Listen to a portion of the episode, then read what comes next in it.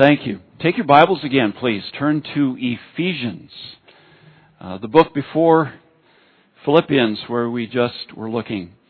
Uh, Ephesians chapter 5.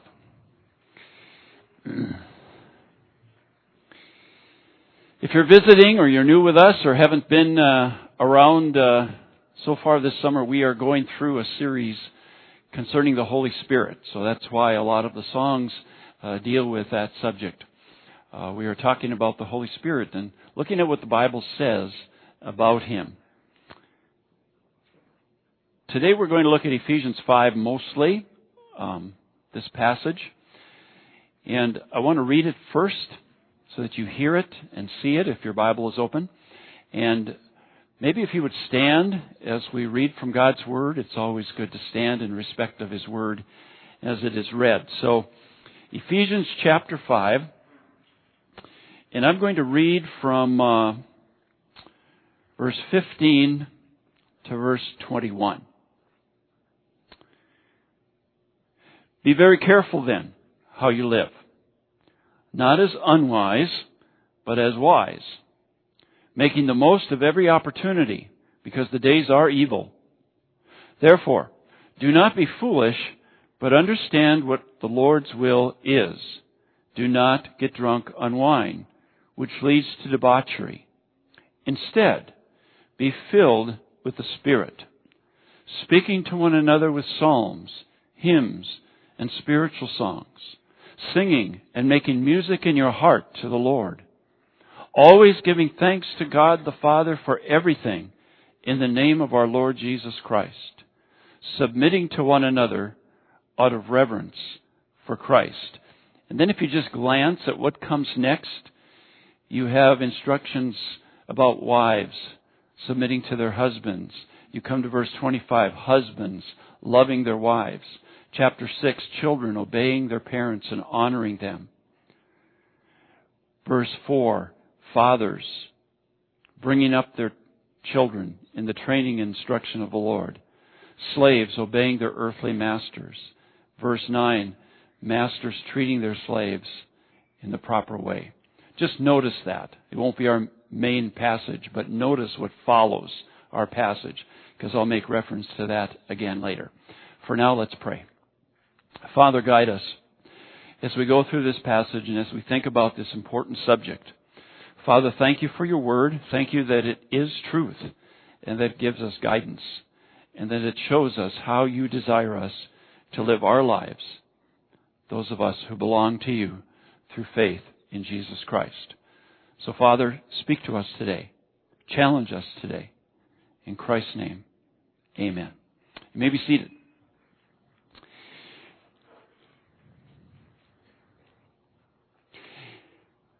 Has anyone ever asked you if you are spirit filled? I've been asked that question. Has anybody ever asked you if your pastor is spirit filled? I have never had that question asked of me. Has anyone ever asked you if your church is spirit filled? I've had that question asked of me. What do they mean when they ask that question? Are you spirit filled? Is your pastor spirit filled? Is your church spirit filled? I'll say from my experience with this over all these years, the people who tend to ask those questions the most are people who use the word spirit filled as kind of code for practicing certain ecstatic gifts and experiences. It, it, seems that is the pattern. That most people who tend to ask that question really mean, in their minds, by spirit filled, the practice of certain ecstatic gifts and experiences. That's what they want to know. My question is, is that what spirit filled means. So before we answer those three questions, before you answer them this morning about yourself, about your pastor, and about your church, we need to find out what the Bible says about this idea of being spirit filled so we know what that means. We can't answer the questions unless we know what it means. And I think Ephesians 5 really helps us in doing that. You'll notice there in verse 15, as the passage begins, there is the instruction to be very careful. Paul says, be very careful then how you live. Be careful how you live. Later he says it's because the days are evil. So be careful how you live. If you happen to have one of the older versions of the Bible, you might have this big word circumspectly. It means to be careful. When, when you walk or live circumspectly, you're walking or living carefully. The word circumspectly is kind of that picture um, of a cat walking on top of a fence with a dog down on both sides. And that cat is going to be walking circumspectly, very carefully. If you're into the Olympics right now, walking circumspectly might be the idea of being on one of those balance beams 10 feet above the floor with no mat. And you would need to walk circumspectly, carefully on that beam. And so that's how Paul begins this passage. Be very careful about how you live. Very careful. He goes on to say, Live not as unwise, but as wise. Live wisely. Live carefully. Live wisely. And make the most of every opportunity. Because the days are evil. So that's how he starts. Then he says in verse 17, Therefore do not be foolish, but understand what the Lord's will is. Isn't that important for us as Christians? Is that something you desire to understand what God's will is? Paul is saying you need to understand God's will. Live very carefully. Live wisely. Make the most of every opportunity because the days are evil and try to understand what the Lord's will is. And then we find out something that is the Lord's will. Verse 18. We have two commands. First he says, do not get drunk on wine. That is not God's will. Drunkenness is not His will. It's pretty clear. Do not get drunk on wine because that's debauchery. That is an excess that will possibly ruin your life. It's not God's will. and the second command is our subject. He says, Do not get drunk on wine, which leads to debauchery. Instead, be filled with the Spirit. so the first thing we notice about this idea of being Spirit filled is that the Bible presents it as a command. It's an imperative in this verse. Paul says, Be filled with the Spirit.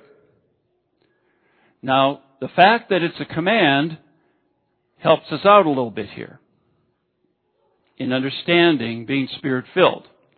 First of all, if we are commanded to be Spirit filled, that implies we're not always Spirit filled. Right? Because if you and I were always spirit filled, it wouldn't have to be commanded. So just the fact that it's a command means that it's not always true of us. It can be, might not be. The other thing it tells me is that we're not talking here, Paul is not talking about what we refer to as the indwelling of the Spirit. The Spirit living in us as believers. Last week we talked about that. And we talked about how the Holy Spirit comes to live in us when we trust Christ for salvation. We receive Him. And He lives in us for the rest of our lives. It's permanent. The indwelling of the Spirit isn't something that once in a while it's true, and other times it's not. So the indwelling of the Spirit is never commanded in Scripture. It's just stated as something that happens when we trust Christ for salvation. And it's a permanent situation. So, being spirit filled has nothing to do with being indwelt by the Spirit. That is a done deal if you're a Christian. He's there. So when it says be spirit filled, it's not talking about the Spirit coming into you. He's already there. The other thing that it being a command helps us understand is that there's a responsibility here on our part. Right? If a command is given to us, that means we have a responsibility. We're either going to obey that command and respond to it that way, or we're going to choose to disobey that command. That's the idea of a command. And so there is personal responsibility on our part here when it comes to being spirit filled. Because it's a command. Be spirit filled. Keep on being spirit filled. It's a command. There are three ways that help me understand what it means then to follow this command, what it means to be spirit filled. The first thing that helps me understand what it means is what I'll call common usage. The command here says, be filled with the Spirit. Did you know that phrase, filled with, occurs many times in Scripture? You'll find the Scripture talking about being filled with joy, being filled with kindness, being filled with peace, being filled with anger, being filled with jealousy, being filled with grief, being filled with sorrow. And we could go on. It's a common phrase in Scripture. Filled with. What do we mean when we say someone is filled with joy, someone is filled with compassion, someone is filled with sorrow, or filled with rage or anger. What do we mean? We mean that that particular thing has become the primary influence in that person's life. That thing is impacting every part of the person's life. Their thoughts, their speech, their behavior, their decisions. They're filled with sorrow. And sorrow has kind of taken over. It just fills their life. It's the primary influence. Same with joy.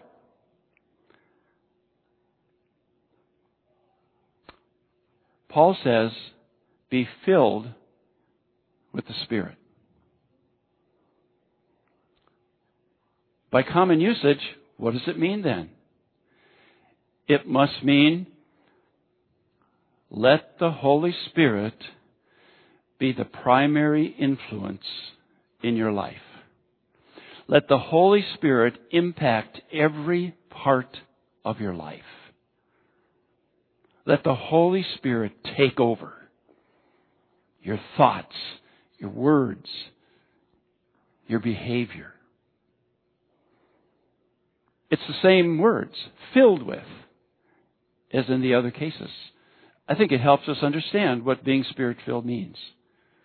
Let the Spirit of God be the primary influence, impact every part of your life. Let Him just take over. How many of you remember fizzies? Remember fizzies? Fizzies, for those of you who are younger, could be purchased in the candy part of a store. And they were these little, well, they weren't little, they were big tablets, kind of like Alka-Seltzer, if you can picture that. They were these tablets, and you could get grape, you could get cherry, you could get lime, you could get all kinds of flavors. They were called fizzies. Do you remember how you experienced fizzies? You would get a package. You would get a tablet of one of the fizzies out. You'd get a glass of water and you would drop the fizzy tablet into the glass. And what happened? The fizzy started to take over the entire glass of water. It changed color. If it was a lime fizzy, it turned green. If it was a grape fizzy, it turned purple. Remember that? It influenced the entire glass of water, changed its color.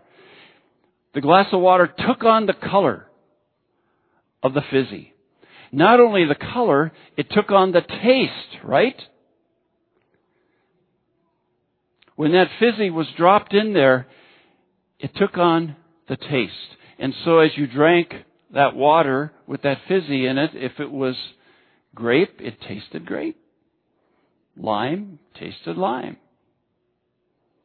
It changed the whole character. It influenced everything about that glass of water. That glass of water was filled with the fizzy. Paul says, be filled with the Holy Spirit.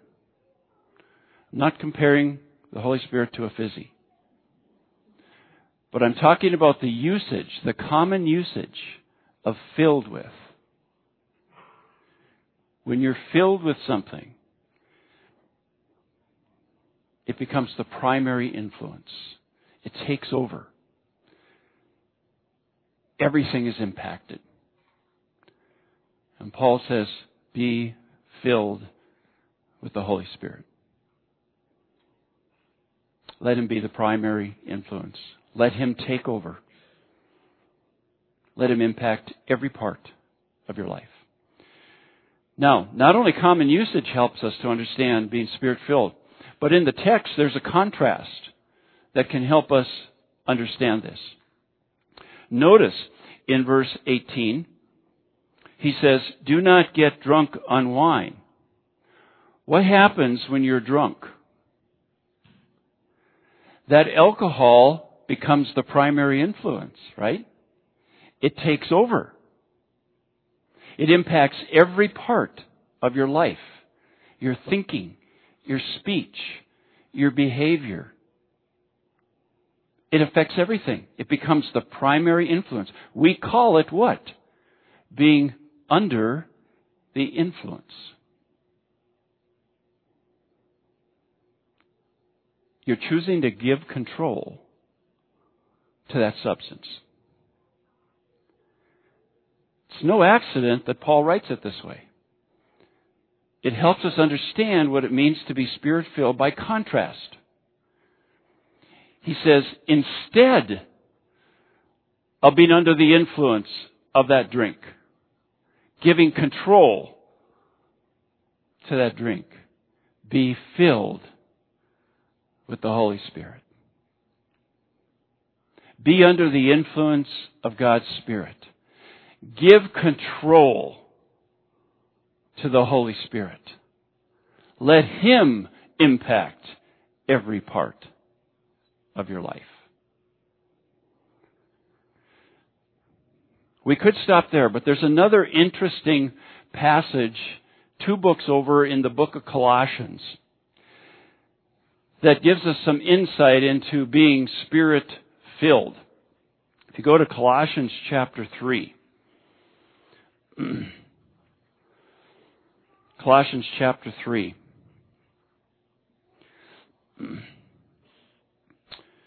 Starting in verse 16. Paul says, Let the word of Christ dwell in you richly, as you teach, and admonish one another with all wisdom, as you sing psalms and hymns and spiritual songs with gratitude in your hearts to God. Now, does that sound familiar? To something we read in Ephesians 5. We'll go back there. But does that sound familiar? Notice what comes next, starting in verse 18. He talks about wives submitting to their husbands, husbands loving their wives, children obeying their parents, fathers not embittering their children, slaves obeying their masters. Chapter 4, verse 1 Masters providing what's right and fair. Does that sound familiar? That's exactly what we had in Ephesians chapter 5 and 6. Here's the interesting thing. In Ephesians chapter 5 and 6, those things are presented after the instruction to be filled with the Spirit. In Colossians 3, those very same things follow the instruction to let the Word of Christ dwell in you richly. What does that tell you? When the Spirit is filling you, and when the Word of Christ is dwelling in you richly, you will have the same results. It's almost word for word. Same results. Same effect. Same impact. What does that tell you about being spirit filled? Being spirit filled is the same as following the word of Christ. The word of Christ and the Holy Spirit are in sync with each other. The Spirit of God will never lead you contrary to what the Word of God says. And the Word of God will never say something that is contrary to where the Holy Spirit leads. They are always in sync, same results, either one. You see, being spirit filled isn't some big, complicated, emotional, mystical thing. Being spirit filled is very practical. It's choosing to let the Holy Spirit, who is already in you as a Christian, control. To let Him take over. To let Him be your primary influence and impact every part of your life. It's no different than letting the Word of God control you and impact every part of your life. It goes together. It's more practical than it is mystical. It's more practical than it is even emotional.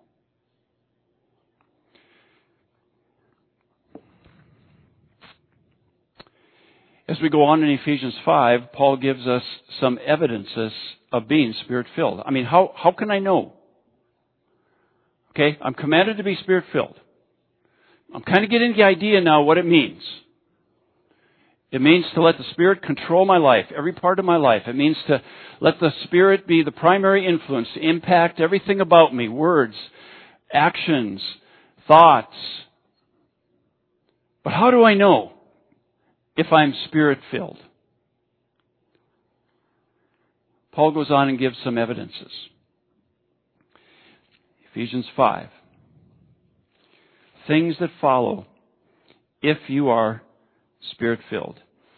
He says at the end of 18, Be filled with the Spirit, speaking to one another with psalms, hymns, and spiritual songs, singing and making music in your heart to the Lord.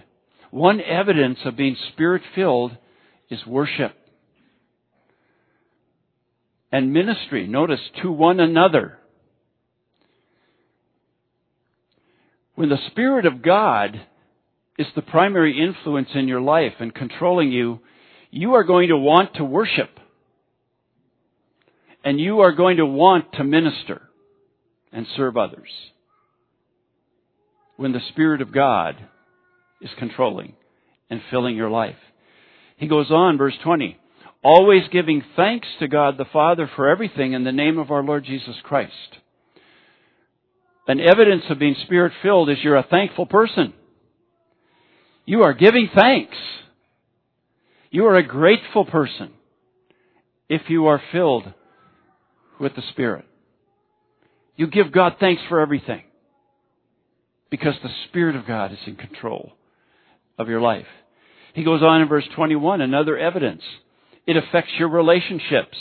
Look at your relationships if you want to know if you're spirit filled. He says, be filled with the Spirit, submitting to one another out of reverence for Christ.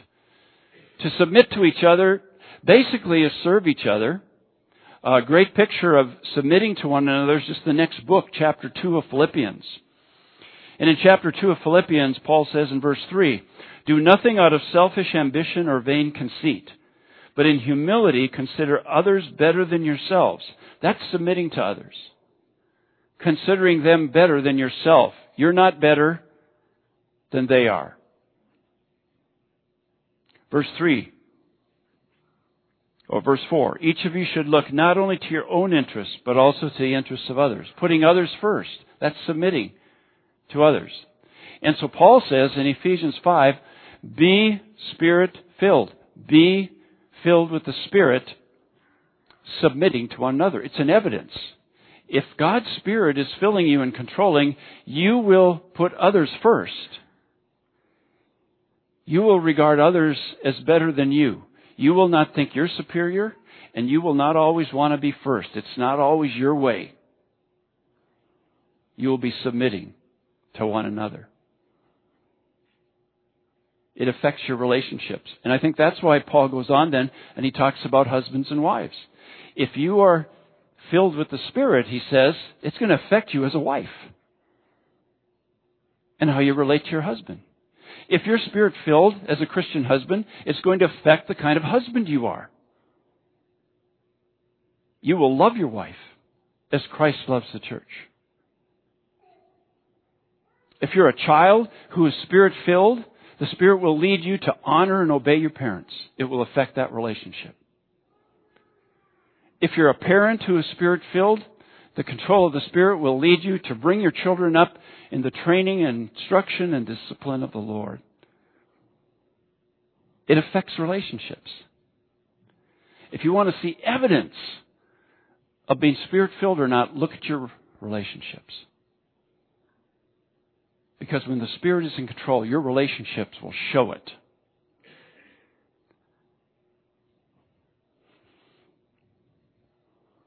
And of course, uh, a few weeks ago we learned about the fruit of the Spirit in Galatians 5. Those nine uh, godly qualities, right? Love, joy, peace, patience, goodness, um, self-control, faithfulness. All those godly qualities. They're the fruit of the Spirit. So doesn't it make sense that if the Spirit of God is filling you and controlling you, those fruit will become visible and they will grow and be produced. And so the fruit of the Spirit can become evidence of being Spirit filled.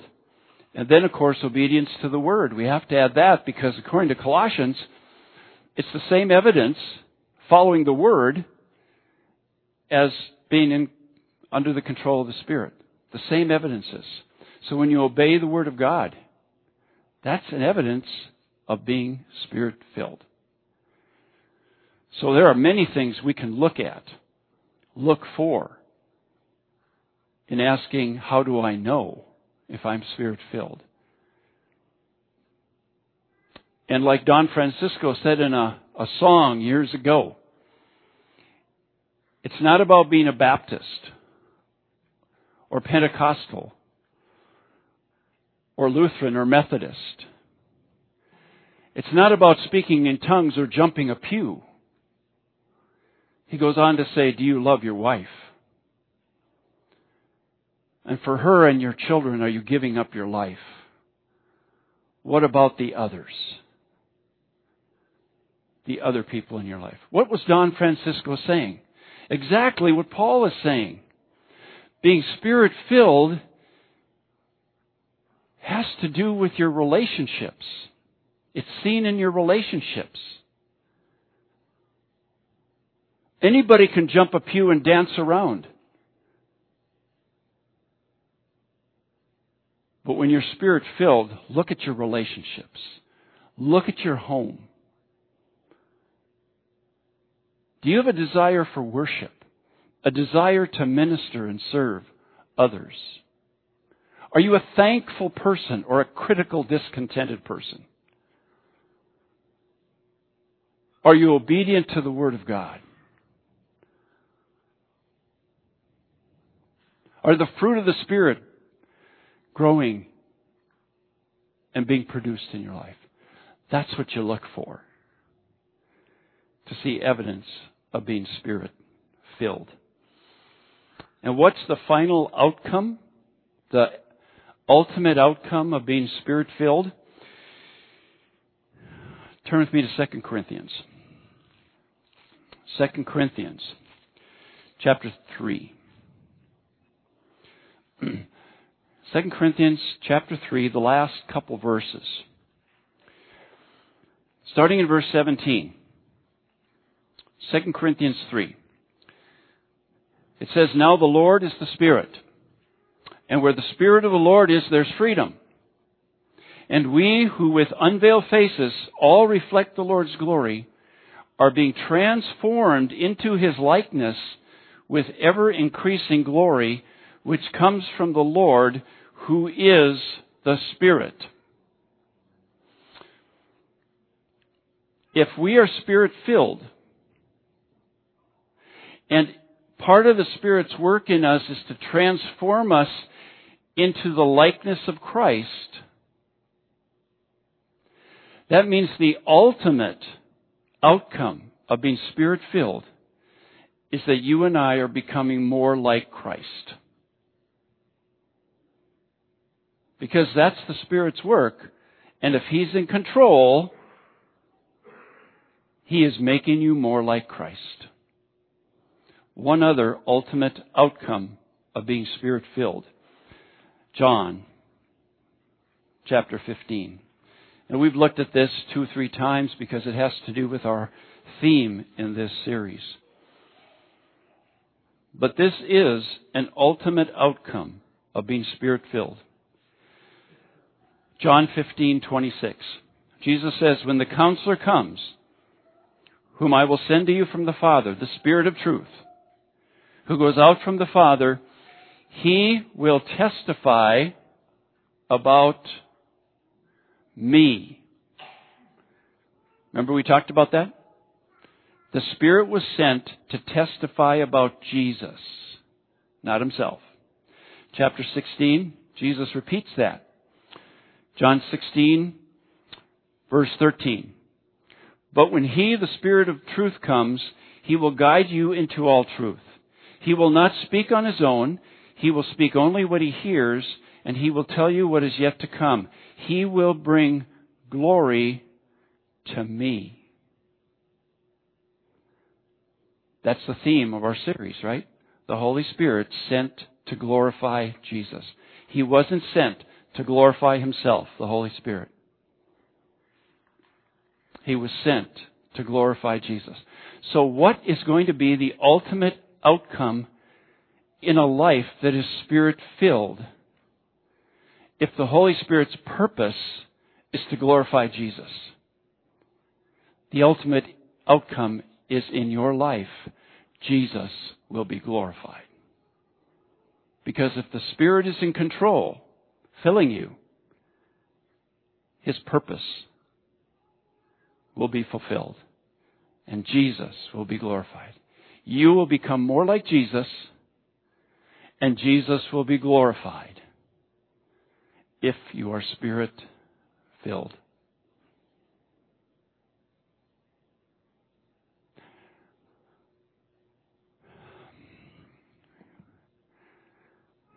So now you can answer the questions. Are you spirit filled?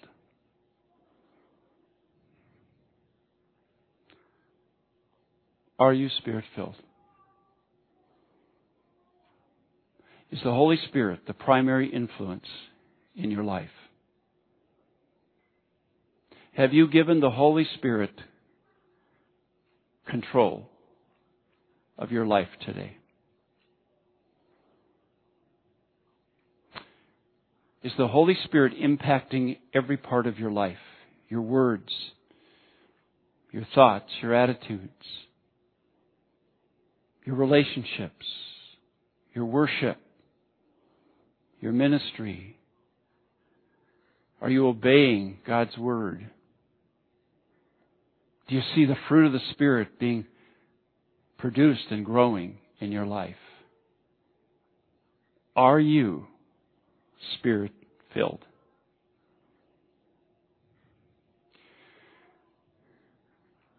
The second question is your pastor spirit filled?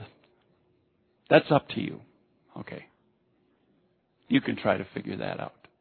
But the third question is your church spirit filled? A church is spirit filled only if the people of God in that church are spirit filled. Because the church is the people gathered.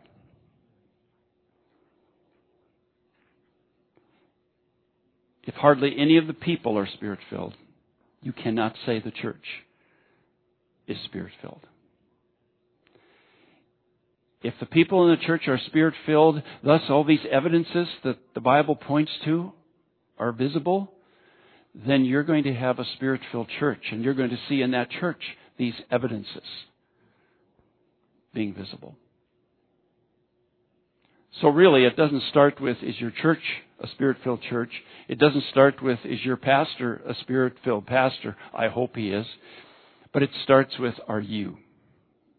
Am I?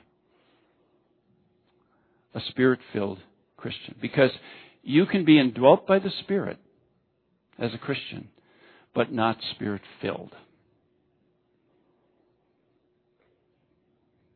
Two different things. We need spirit filled Christians. We really do. We need spirit filled pastors. We need spirit filled churches. This world needs spirit filled Christians. Not just spirit indwelt Christians, spirit filled Christians. This world needs spirit filled pastors spirit filled churches. So I challenge you every day to pray. That God would cause His Spirit to fill you that day, to permeate every part of your life. To control your thoughts that day, to control your words that day, to control you in your relationships that day, to control your behavior that day. Make it a prayer every single day. If you have to, many times a day.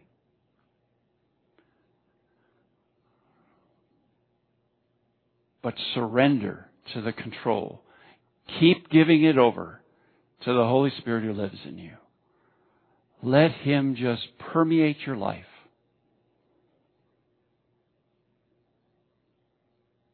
And if you do,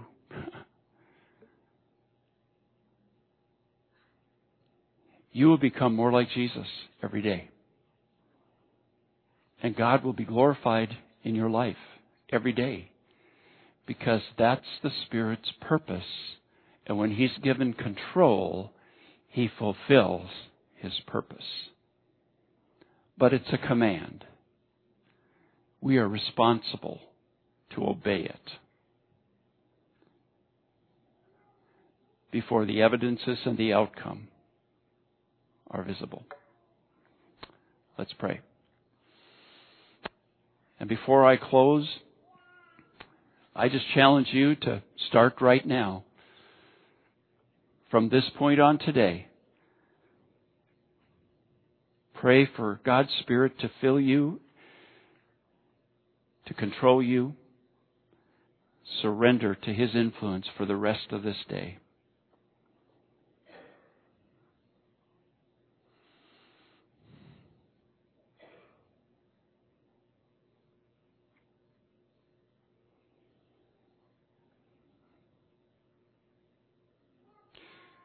Father, we want to be spirit filled people.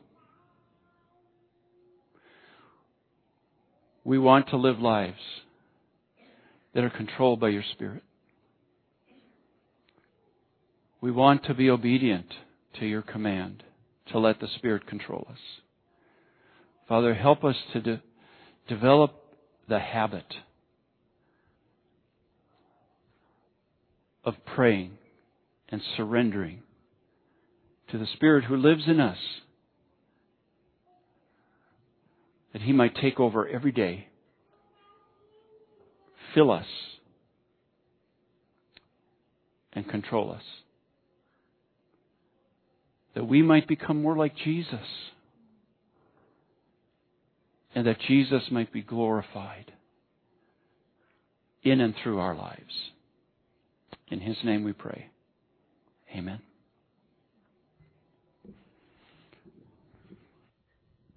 Will you please stand?